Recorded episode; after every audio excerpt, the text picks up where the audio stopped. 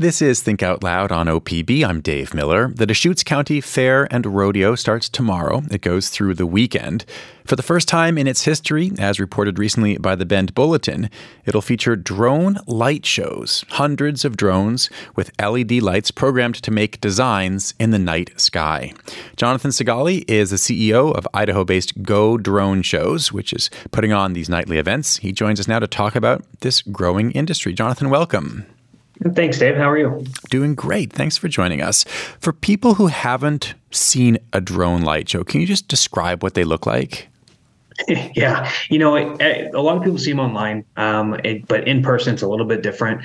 Uh, you see images, pixels flying in the sky, uh, making different types of, uh, you know, geometrical shapes, logos. Uh, you know, it's really fun, really, really exciting to see. It sounds like a bunch of pissed off bees, but yeah, it's it's a lot of fun. I was going to ask you what it sounds like because I mean, one drone as you say, can sound like a, an angry bee. So 300 is just 300 times that? Yeah, 300 times that. I mean, you're you're not getting super loud. Um, nothing that's going to. We've flown on ranches where we have livestock that we want to make sure we're not we're not scaring them. It's fine with that. It's just it definitely is a different type of sound. You have a background as an event producer. Why did you decide to make the switch and start focusing exclusively on drone light shows? Well, the thought was we were going to add them to our events as an add-on. Uh, it was going to be something that different that would that would separate us from uh, uh, other event producers. As we started going down that path, we just found a, a stronger and stronger passion with it. And it, as you know, public events that are usually free to the public are getting harder and harder to produce. Um, and the attendance and you know just trying to get people's attention to go to some of these things. And drones is a new medium that allowed us to kind of get on something that was cutting edge. And our staff seemed to to love it. And where the staff goes, I go. Hmm. Am I right that this means a big capital outlay that with with fireworks I imagine you could just you could buy them for a show but here you just have to have your drones your whole fleet of them? Absolutely. Uh, so it's not something that existed five seven years ago. Uh, so there is a there is a handful of drone producers out there manufacturers. So there is a significant uh, inlay of cash. And depending on the type of drone that you go with, some are definitely more expensive than others, not including, you know, training, uh, software, designers. There isn't, you can't just go to Fiverr and have someone design a drone show for you. You have to really develop that. So it really is a, a huge capital expenditure to, to be able to even operate the drones. And then getting the shows after that is a whole nother, another, uh, gambit of interesting experiences. well, um, we'll get to that in a second, but but I mean, how much, if you don't mind me asking, did you pay for your drones, and how many drones did you buy when you said I- am going to go all in? Um, we started with 200, um, and with that, you know, the average drone cost when we were purchasing them, you know, can, uh, depending on the quantity that you buy, can be anywhere from two to 4,000, 4,500. So uh, it was significant. Not to mention, you know, you have to have the trucks, the trailers, uh, you know, the things you don't think about, generators, all that adds up, and it it, it was north of a million. Hmm. Are you happy you made you made that switch? Absolutely. I mean, the stuff that we've been able to do, the people we've been able to work with. Uh, I remember my first fireworks show. Um, being able to provide people's first drone shows has just been just been a blessing, if you will. It's it's seeing kids and, and adults alike. Uh, it's hard for us to get wowed now, uh, and and being in this industry is being allowing us to, to to really wow customers again, wowing the public. And uh, yeah, it wasn't something that I really saw myself enjoying, but now that I'm doing it, I I, I love it. What advantages do you think drone light shows present compared to fireworks displays? Firework displays, um, I believe, have their place. I mean, it's it's something that's iconic with certain uh, parts of the country. Uh, growing up in Idaho, uh, as you know, uh, it seems like we're always on fire. So, uh, with that, you know, drone shows don't have that that component. Um, I think a lot of times the fireworks that we are working with on that that type of scale, they're very responsible. They have to go through their permitting too. They're working with fire departments.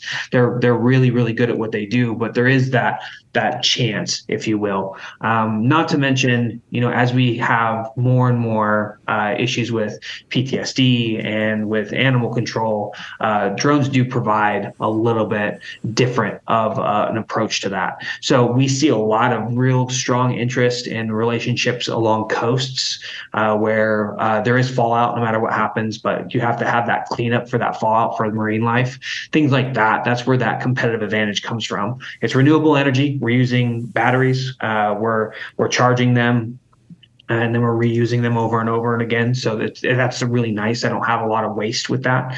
So the advantages are definitely there. Uh, another thing is is that they're pixels, right? So if you want to fly Dave in the sky, we can fly Dave in the sky. If you wanted to fly a QR code to your to your uh, website, we could fly a QR code to your website. So sponsorship and information is really really probably the biggest competitive advantage over fireworks is that we're able to to really portray a message and most of these places that we're doing this stuff at also has an accompaniment with audio. And at that point we can tell a story.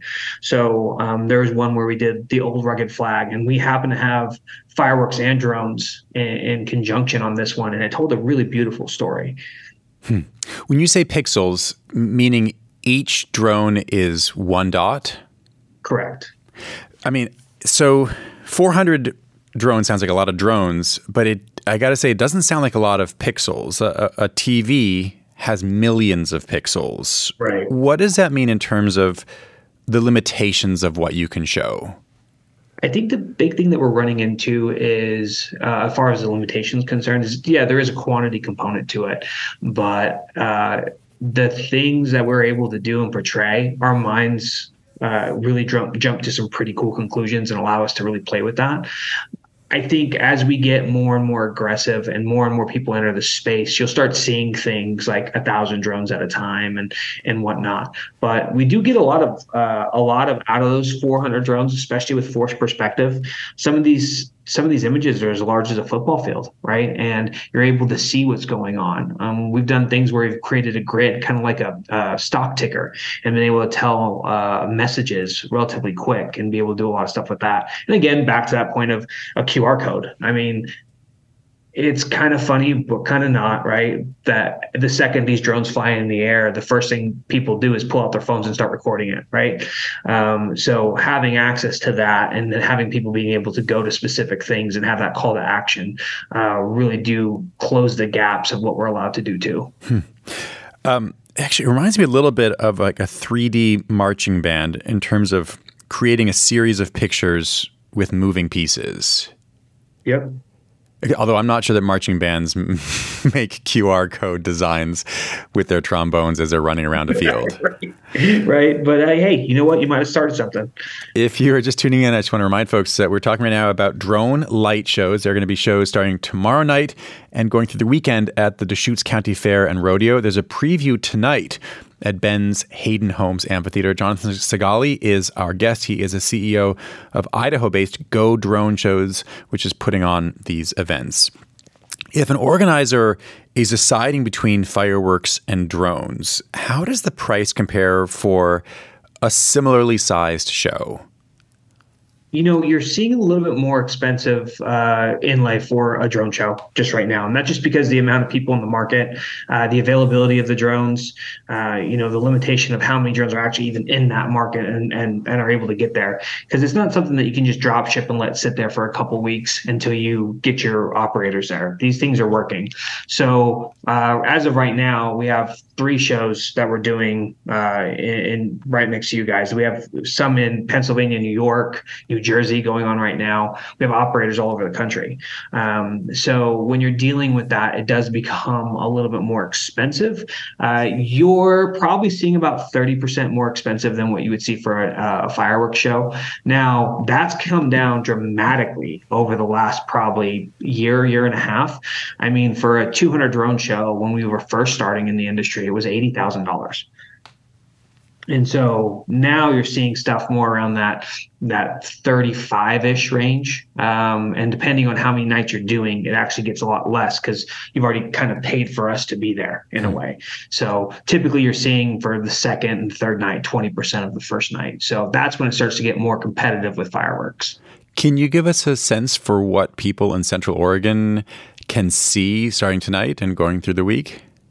I I I promised I wouldn't give away too much. Um, it's going to be definitely tied to you know the history of the fair, talking about things that are relative to the area, um, and I think everybody will pretty, be, be really excited. Uh, it's a couple hundred drones, so it's going to be a nice size show. Uh, you can see them from a pretty good distance away.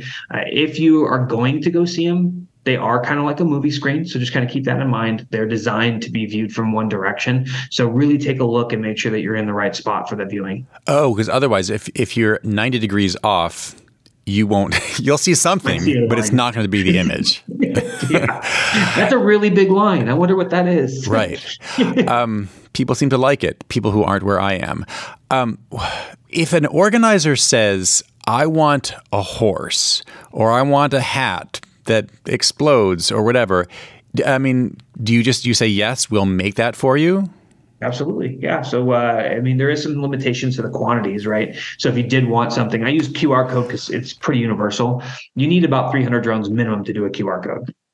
So with that said, you know, we, we're very conscious of how, what they're wanting and how many drones that they have in, in their budget. So if they want a 3D duck like we did for Detroit Motor Show, you won't be able to do that with 100 drones. So we say, hey, yeah, we can create you a duck, but it's going to be 2D, right? I, but uh, what's the why a duck at the Detroit Motor Show?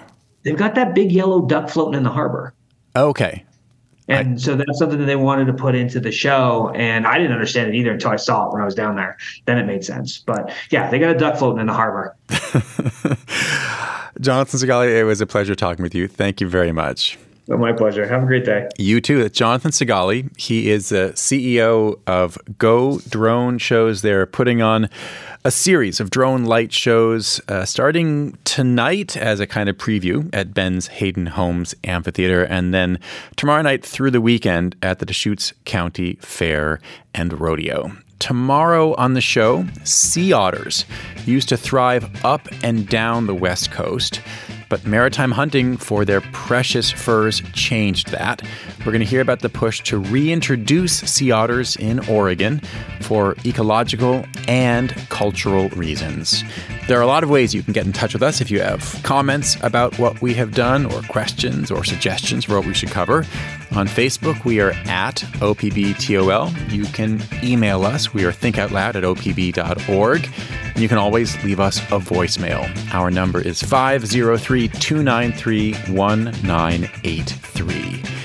If you don't want to miss any of our shows, you can listen on the NPR One app, on Apple Podcasts, or wherever you like to do your podcast to get your podcasts. Our nightly rebroadcast is at 8 p.m. Thanks very much for tuning in to Think Out Loud on OPB and KLCC. I'm Dave Miller. We'll be back tomorrow. Think Out Loud is supported by Steve and Jan Oliva, the Rose E. Tucker Charitable Trust, Ray and Marilyn Johnson, and the Susan Hammer Fund of the Oregon Community Foundation.